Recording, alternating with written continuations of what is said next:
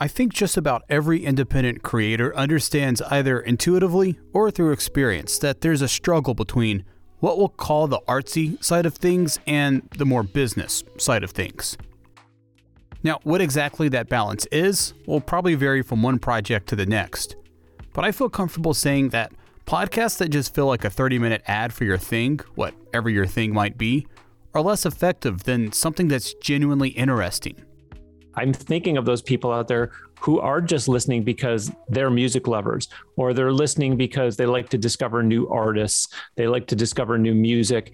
And so if they never give me a cent, that's fine. I'm interested in their loyalty. Next, you'll hear from someone who started a podcast with the goal of promoting his business.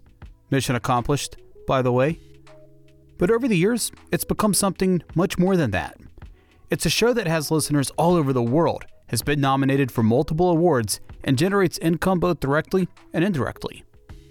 My name is Stuart, and this is Audience, a Castos original series for podcasters in pursuit of producing better shows and uncovering the business that powers audio creators.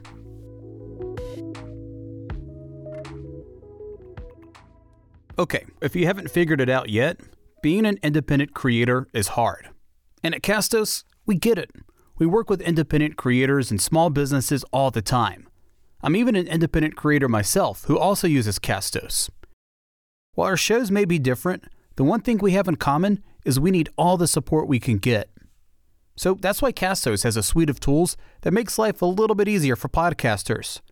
Through the Castos app, for instance, you can make a private exclusive show, and our integration with Stripe makes it easier to accept payments directly from your listeners. Learn more at castos.com or by clicking on the link in the show notes. Well, I started podcasting in February 2014, and that was at a time when I had started to hear enough about this thing called podcasting that it had my attention, it had my interest. Bruce Wozniak is not a hipster, but he was podcasting before it was cool. his podcast, Now Hear This Entertainment, which he created to promote his talent management and publicity company, is a weekly show featuring people in the entertainment business who are successful. Most of his guests are musicians and include the likes of Roy Orbison Jr., just to name one. The show has also been a success. It's gained listeners from 161 countries around the world and is one of the top 2% most popular shows out of the more than 2.8 million podcasts globally. In 2021, Welt magazine rated it one of the best 20 entertainment podcasts. With his growing audience, Bruce does find ways to directly monetize a show, a few ad reads here and there, and options for listener support. But the big success of his show has been opportunities like speaking engagements, podcasts, and courses that he's created, and he's even been hired to host and produce other shows. Of course, this is still a branded podcast technically, but it never feels that way. Now, hear this entertainment sounds more like something you tune into on a Saturday morning on your local radio station. And that's by design. Before going the PR route, Bruce began his career in broadcasting, doing everything from sports radio to TV broadcasting and everything in between. And it's that experience that informs how he makes his podcast now. I think my time in radio really helped me to view things more journalistically. I think it's kind of more my upbringing and just my own personal interests that grew my interest in music. But I think, and I've seen this with the podcasts that I do, I think my background in radio and to some extent that education that I got going for a media communications degree really, for whatever reason, put me more in a position of looking at things journalistically. And even when I'm interviewing guests on my podcast, I think there's also an innate curiosity factor that really helps. And I always hope that the audience kind of hears that, that these are questions that Bruce is asking, yes, as a show host, but I think Bruce is also just asking out of curiosity and to learn sometimes. It never feels like it's a, we'll call it a branded podcast or anything like that. I mean, it really does feel like something that you would tune into on Saturday mornings on NPR or one of those public radio stations, or maybe something, I don't know, Song Exploder, or to some extent, some of what Talkhouse is doing. Just two professionals really chatting. But I mean, you said it yourself. It's a journalistic approach. It's something that anyone can tune into and listen to. I mean, even if someone has no intention of employing your services, they can still tune in and listen to your show, get an appreciation for the artist that you're interviewing. Does that mean something to you? That even if someone never gives you a cent, that they can tune in to now hear this and still get some value from it? Yeah, and really, the fellow that I'm referring to, whose recording studio I used to go to, he still to this day, and and obviously at the time that I was going to his studio, he would say all the time, "You're really doing a radio show, Bruce. I sit here and I listen to you every week, and you're doing a radio show."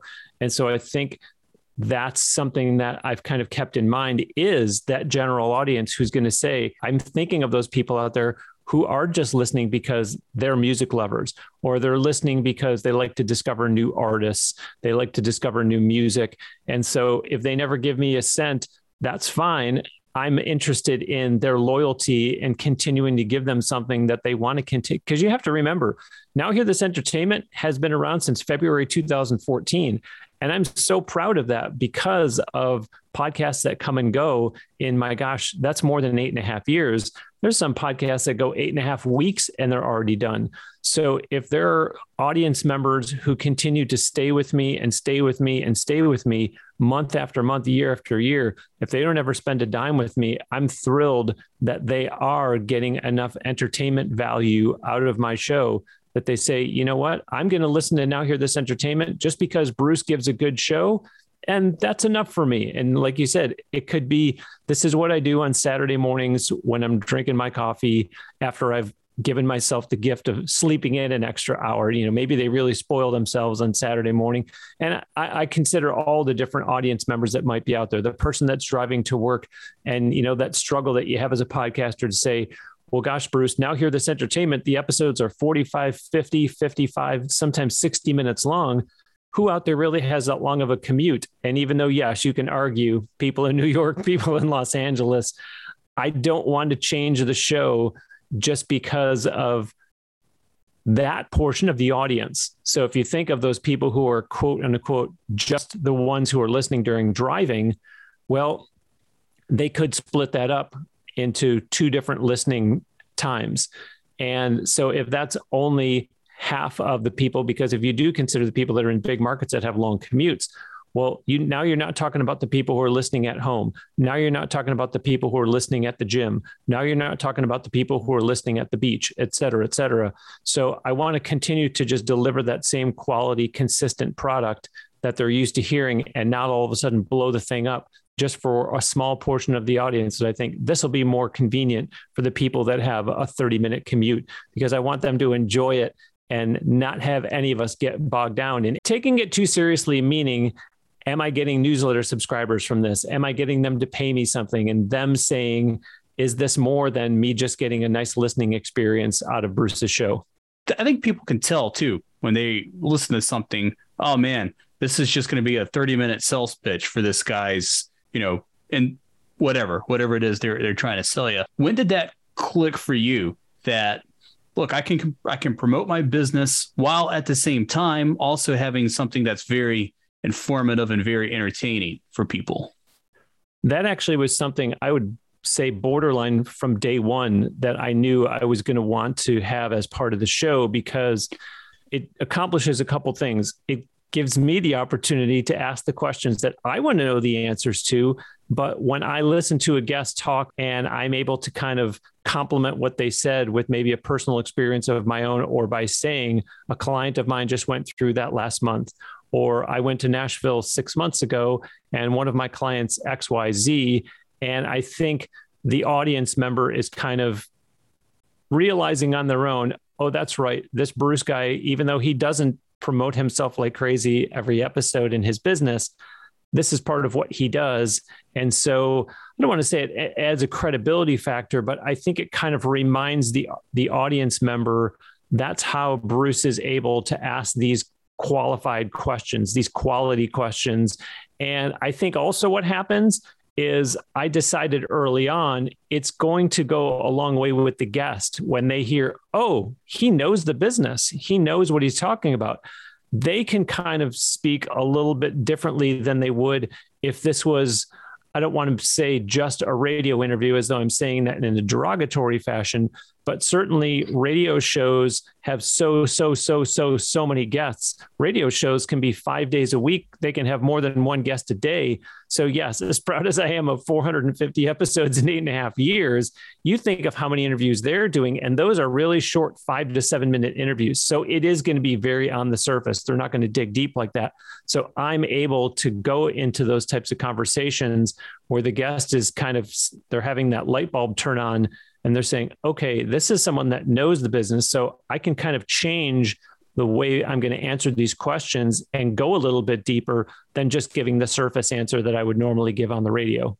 There's a saying I heard once, and I'll preface it by saying I don't totally agree with it, but I want to get your your take on it. I know somebody who says this all the time. He says, "Art for the sake of commerce." When you hear that, what do you what's your initial reaction? My initial reaction is someone that's trying to make money, someone that's trying to monetize something. Yeah, that's pretty much the case. It's it's somebody who believes that art is only useful if it leads to revenue. In that case, probably for his for his business. I've always come at it from almost the exact opposite end of the spectrum, where I say commerce for the sake of art. Money's very useful if it helps me create uh, a vanity project or something. In reality, if we're being pragmatist about it, there's probably a good sweet spot right in the middle, right? I mean, look, we're we're both we're both in the business of of making media. We have to support ourselves somehow, but you have to have something that people want to listen to. You've got a great show, and now hear this, and you're also able to generate some revenue from it. And now, do you are do you ever get people who sign up for your services because they they listen to your to your podcast? I'm glad you asked that. And when you first started into your take on it all, I was going to say I would kind of go somewhere right down the middle with it because when a lot of people come to me for, say, podcast coaching services, one of the first things they want to know, and even when I just go out and speak at podcasting events, I always make it a point to say, if you're getting into podcasting just for the sake of finding out how do I make money off of this thing, you're doing it for the, all, all the wrong reasons. But then I also, there's a presentation that I do, which is called 12 Ways to Monetize Your Podcast. And I think the title alone kind of gets people's attention as to say, oh, so you don't just get sponsors. And so, whereas no, you don't just get into podcasting just to make money. Obviously, yes, you did a great job of saying, certainly we do have a business to run, et cetera.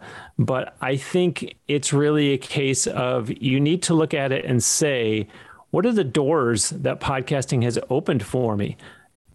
That's a lot different than saying, how much money has podcasting put directly into your pocket? And so when I take a step back and I look at all the people that I've been able to talk to, I now hear this entertainment. I'm just talking about the podcast. I don't mean in my business dealings in general. And those people who a lot of them would have never otherwise answered my phone call or answered my email. Now, all of a sudden, it's only because of my podcast that they are getting back to me, that I am having these substantive discussions with them, and that I'm forming the basis of a relationship that can then further my business later on. So, none of that has to do with getting a sponsor for the podcast or somebody paying me immediately for my services because of the podcast. But if I look at some of the clients that I have and a pain point of theirs, and I realize there's someone that I had on the podcast that I can connect them with, and now that issue is solved for them, they're happy. Oh, by the way, they happen to be someone who's already paying me, then that's wonderful. And yes, certainly things like speaking engagements, or I even talk about the fact that there was a point in time where I was doing the official company podcast for Tascam. Well, Tascam would have never hired me to do their podcast for them in the first place if Now Hear This Entertainment wasn't having the success that it was. So they saw here's a guy that has a podcast that's doing well we'd much rather have him do it than us kind of get ourselves up to speed on what is podcasting because this was back in 2017 that all that started. And so by extension that is a very valid case for are you monetizing your now hear this entertainment podcast bruce? Well if tascam hired me to do a podcast for them i would say that that's monetizing now hear this entertainment, wouldn't you? And then people, you see them kind of raise their eyebrows. Oh, okay, that makes sense.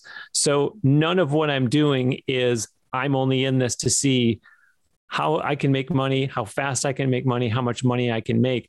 I really do have the blinders off completely. And I think the beauty of podcasting is that as fast as we've seen it grow and as long as it has been around, I mean, I say that I started in 2014 and all of a sudden here we are eight and a half years later. But I'm quick to point out hey, I've met people that have said, I've been doing it since 2005. But yet it's still early enough on that you can discover new opportunities even today. And that's for someone that is eight and a half years into it. And that's why I say I don't go into this with blinders on because I want to be able to see anything and everything that's out there and not just be focused on, like you said, art for the sake of commerce.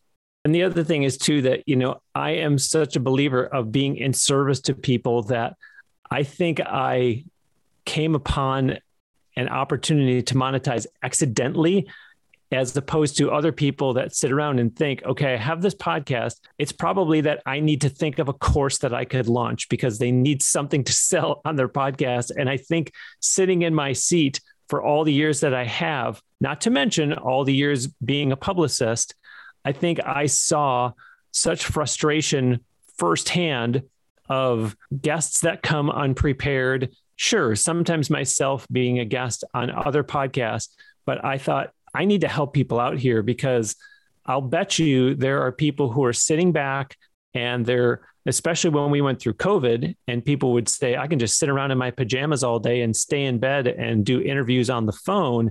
And so I launched an interview tips course. I mean, it's literally called interview tips course just because I thought somebody needs to help these people because I'll bet you they're doing all these interviews and they're not selling any more books. They're not selling any more music. They're not getting any new clients. They're not getting more downloads.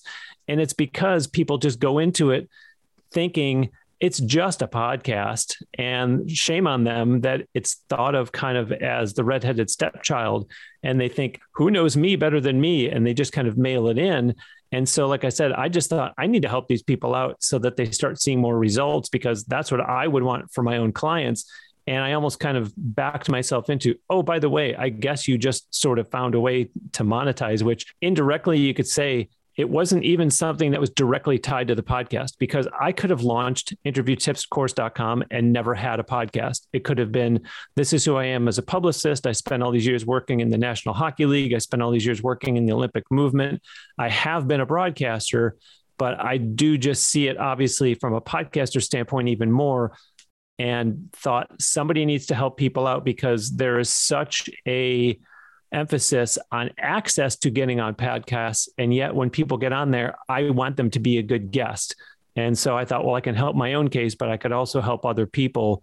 And like I said, it wasn't even, gee, I must need a new way to monetize my podcast because that is something that I don't put priority number one on. I want to talk a little bit about your creative process for for making a show like this. I saw Guy Raz and the folks at How I Built This break down how they make episodes, and it takes months when you do background research, you know, pitching guests, getting custom soundtracks, all, all that stuff. I, I imagine it doesn't take you months to make an episode, but I'm also willing to bet it doesn't take you just hours either.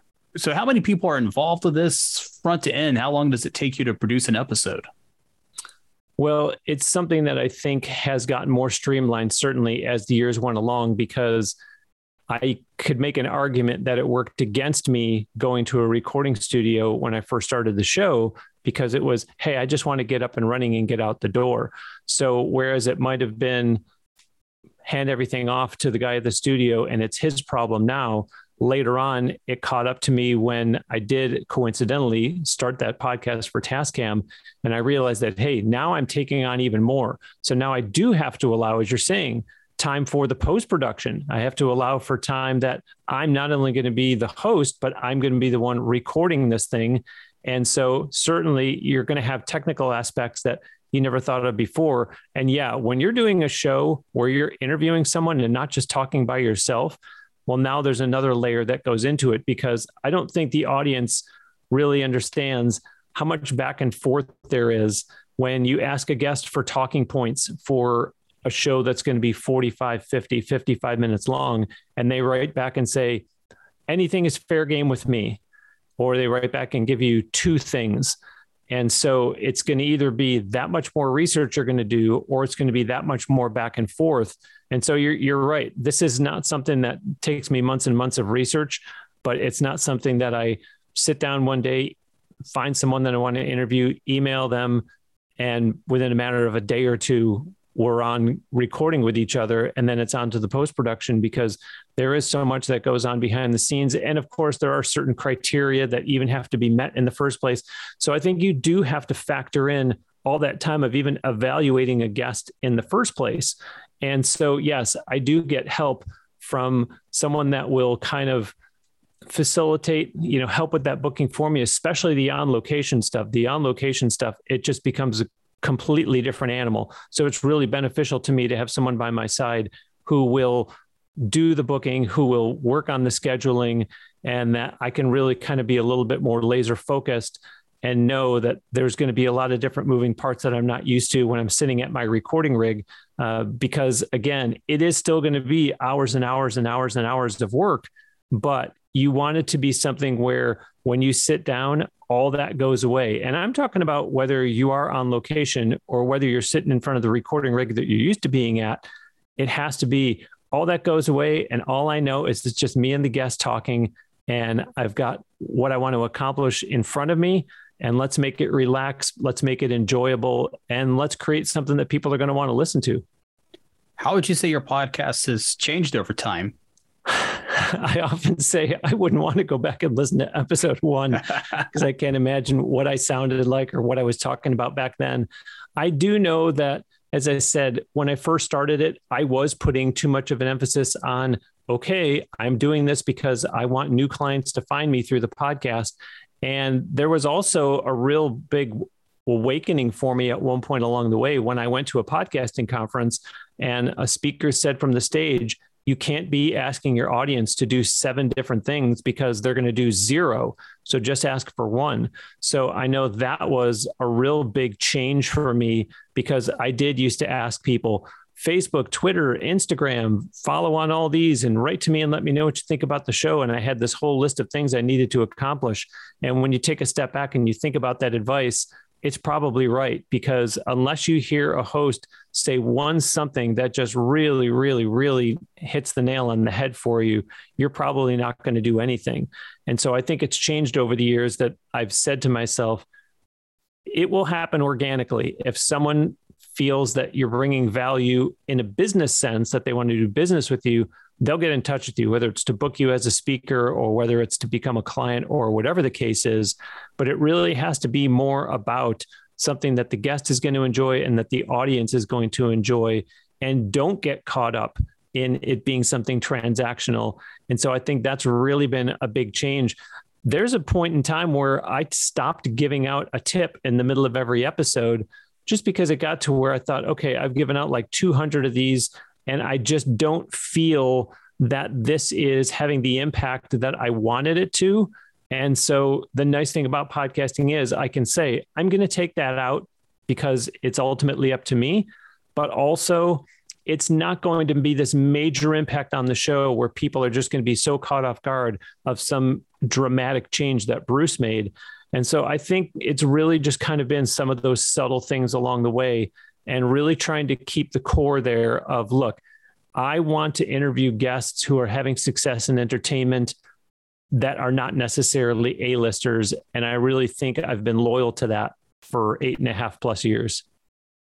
You know, that's a lesson I had to learn along the way as well. I mean, you've listened to Obscure Ball before, and now if you listen to like the last couple episodes, and for those who don't know, Obscure Ball is like my own personal podcast. If you listen to recent episodes, there's there's no sales pitch or anything. I think usually there's just like a little plug asking people to check out the website and share it with their friends. That's all I'm asking for when people listen to that. I've had a lot more success doing that because my trajectory has been somewhat similar to yours in that obscure ball has aside from it just being something i love doing something that i'm really passionate about has been like a business card to me you know it's like hey I'm I am a producer. I'm an editor. And so if people point to something, if people ask me to point to something I've done, I'm like, hey, look, here's my portfolio.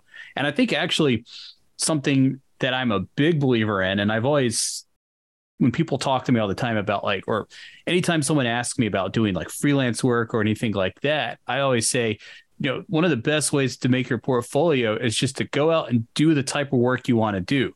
And so if you're a graphic designer, take a couple hours a week just to design, you know, a logo that you would want to do for someone else and have that as part of your portfolio. And a podcast can be exactly the same way. I'm very interested in narrative nonfiction. So I went out and made a narrative nonfiction podcast, and it's opened all kinds of doors for me. In the early days, my whole idea was, well, I'm going to pitch this, I'm going to have this commercial at the you know beginning of the podcast and people can get in touch with me and they're going to want me to make no that didn't work at all it was when i on an individual basis when i could share something with somebody and be like look go check that out that's that's my style that's how i do things if you want to know what i'm capable of listen to listen to obscure ball and you'll you'll get a sense of who I am and, and what my creative approach is. And that's done a lot more than, you know, a direct call to action, so to speak. Yeah. And I have found there's so many people in the podcasting industry that will tell you that for an ad to be successful, it has to be something that you believe in, something that you're personally using. And so I've always liked that when I ask people to sign up for the newsletter, I'm not asking them to spend money. I just tell them that they're going to get something in there that probably is not going to be on the podcast itself. And it's only once a week. It's not intrusive at all. And so to me, that's kind of a, I don't even want to say a soft sell because I'm not selling anything. And I take pride in sending out that newsletter and it really being more informative than I'm trying to sell you something this week. And this week I'm trying to sell you something else. And the week after I'm trying to sell you something else. And so what I have found is when I do ask, I don't even want to say ask, when I tell people about something else, I now hear this entertainment, it is exactly what I said that advice was. If I'm talking about, now granted, one thing I've noticed about myself over the years in doing the show, and I think this is born out of having started at a recording studio because I thought, wow, the bar has been set really high for the quality of my audio. If I'm all of a sudden going to leave a recording studio and do this on my own, the recording quality, the audio quality cannot fall off. And so when I tell people about products on Now Hear This Entertainment that have to do with recording a podcast, it's because I'm using them and because I do feel so strongly about the importance of good audio quality. So, again, that's where I feel I'm trying to help people because I don't want them to get into podcasting or to be recording their own music and it sounds substandard. If there's a pair of headphones that I'm wearing that are just so comfortable because you know what it's like yourself as someone who does that to sit in a long editing session and have headphones that hurt by the time you take them off. I want to let people know, especially in this day and age of gamers and things like that, there was something that I used to advertise. It was a, a Las Vegas based newsletter. And that's just because I like going to Las Vegas. And I know there's a lot of people out there that do. So, you know, I'm not asking for seven different things during an episode of Now Hear This Entertainment. And if I'm telling them about one thing, it is because it's something that, hey, this is something that I'm using. I wouldn't tell you about it if I didn't believe in it. I wouldn't tell you about it if it was something that I was only getting paid for, but that's the only reason I'm doing it. And so I think it does go a long way with the audience that they say, wow, this is something that Bruce is using himself. So I'll check it out. It's up to them to decide if they want to make a purchase or not. It's like you can always tell the advertiser, I can only get people to your page. Once they get there, now it's on you as to if you have a good landing page, a good sales page, et cetera, as to whether you're converting or not. Yeah, and in interest of full disclosure, I have advertised uh, Obscure Ball on on your podcast before, and it's it's a you know again it's another great way of uh, just what I mean. You said you know being in service to others. I mean, it's, it's I, I know I can go to now hear this and i know that you're going to have an audience who's interested in long form storytelling and it's been a great relationship uh, yeah, and I would say that's a perfect example because if someone came to me and said, "I would like to advertise my podcast on Now Hear This Entertainment," that's what I'm going to do. Is I'm going to listen to it first, and if I think, "Oh boy, this is this is not good audio," you know, or it's just not interesting, or it's something that I'm really offended by or turned off by, I'm going to turn that person down. Whereas I think too many people, again, that discussion about they get so caught up in how can I monetize my podcast. I fear that there might be someone out there who might just take their money and never even listen to that other person's podcast. And again, yes, full disclosure, I've listened to Stuart's podcast and I have recently sent him an email telling him how great the audio quality sounds, how much research I can tell he put into it, how much prep time I can tell that goes into his episodes. And so that goes a long way with me because that's kind of something where you're putting your reputation on the line with your audience. Because if they say, Bruce, I checked out that product that you told me about and it fell apart two weeks after I bought it. Well, now they kind of are shooting you, even though you're quote unquote just the messenger.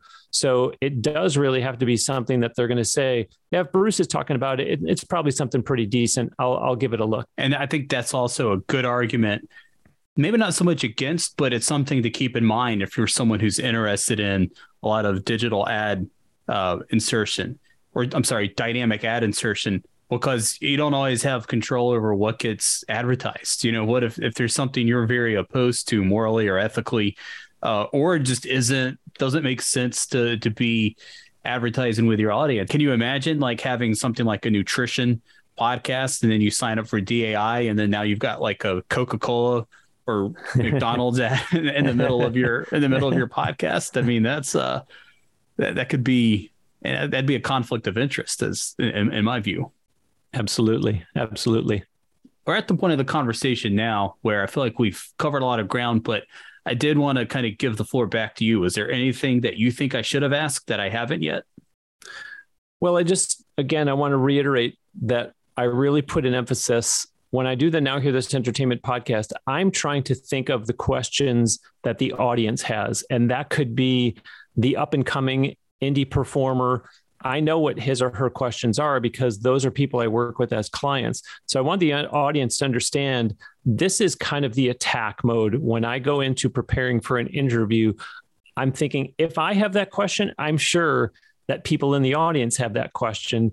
And so I'm hopeful that the audience appreciates that. The guy at the recording studio that I used to go to, he always used to tell me the biggest compliment that your show gets is week after week I sit here and I say, "Boy, these guests, they're always saying to Bruce at some point during his interview, "Hmm, wow, that's a really good question." And I took a step back and I thought, well, I guess I didn't realize that. I think it means that the guest appreciates the level of preparation, the level of research that's going into these interviews. But again, a lot of that is because I'm putting the hat on of someone that wants to make sure the questions are getting asked that the audience is going to be interested in or the audience is themselves going to have. I may have some ideas of the things I plan to ask, but it's those follow up questions that are probably the ones that the audience is saying, wait, go back because did he or she just say this? I would love to know XYZ. And lo and behold, there's Bruce with the same thought in his head. And I ask those questions. So that's kind of a, a big part of what my mindset is as I'm recording these interviews week after week. I think that's the strength of this medium because you're not you're not really hindered by a format because I came from radio too, and I used to have to make like evergreen content, or I'd make these weekly segments. I would get burdened or bogged down with the format. It's like there's only so much you can do. You've got to make it happen in 45 seconds because they're moving on to the next thing. And radio interviews are the same way. They, they have five minutes. I mean, how many times have you listened to NPR and somebody's in the middle of saying something interesting and the guest is like, "Yeah, yeah, I know, but we've we've got to move on. I'm sorry." And then as a list, yeah. and then they're they're the gold standard. I mean, they're the best in the world at it. So it's like, man, if they're if if they can't figure out if they can't figure it out, you know, who who else in radio can? But in, in podcasting, there's no time constraints other than ones people artificially impose on themselves. Yeah, it's interesting because when I see podcasts that go 90 minutes, two hours, three hours long, I think to myself as a host, oh my gosh, how could someone possibly go that long with something? But it's exactly what you just said. When the guest is that good and there is so much information to draw from, it's possible. It's only been twice in the eight and a half years of now hear this entertainment that I have had a conversation that was so so long that I split it up into two parts. And it's because of what you're saying. You have this idea of what you want to get out of it, and then you say to yourself, "I don't have to be tied to the clock. I don't have to look and say, boy, this person seems like they can contribute a lot more. But unfortunately, look at what the timer is telling me. You just say, you know what? I'm going to make the conscious decision that I'm going to split this up into two episodes because you have too much that we're all going to miss out on if I'm loyal to the clock instead of to the audience. Bruce, I'm going to get you to stick to stick around after the credits. You mentioned tips earlier. Sounds like you got a lot of them. We're just going to ask you for one. You don't have to give us all 12 or how many you have. Just one tip from Bruce Wozniak. So stick around after the credits. Bruce, where can people find you if they want to learn more? I am old fashioned, so I love to send people to the website. So the podcast name is Now Hear This Entertainment. And as a result, the website address is NHTE. So it's like the acronym for Now Hear This Entertainment, NHTE.net. And once they land there, they'll not only find the podcast, but certainly there's an email address to write to me and there's social media icons so they can connect with me through Facebook, Twitter, Instagram, LinkedIn, etc. Hey there, listener, it's Matt. Before you go, I want to offer you, the aspiring podcaster, two special items. Number one, if you haven't started a podcast yet or you want to find a better podcast hosting company, start here at Castos. Use our coupon code audience20, that's audience20, when you sign up for a new account at castos.com. Start a podcast like the one you just heard or about gluten free muffins, whatever it is, will help you get your podcast out into the world. Number two, did you know that our academy is free? Enroll today for free at academy.castos.com. Get access to our courses, videos, and templates, all for free. Thanks for listening to the Audience Podcast today. We hope we're helping you become a better podcaster. All that's left for you to do is share this episode on social media. Bye for now. And now, on to our podcasting tip, where we ask successful creators to share a podcasting tip with our audience.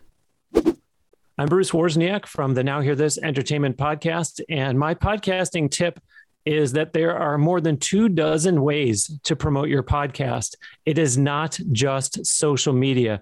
And there's a lot of emphasis put these days on how to successfully promote your podcast through social media. Yet, there's at least two dozen other ways. So, my podcasting tip is don't only promote your podcast through social media. Yes, you absolutely should do it. I'd be disappointed if you weren't promoting through social media, but please avail yourself to the more than two dozen other method, methods that there are out there. And I should mention that the overwhelming majority of them don't even cost you anything.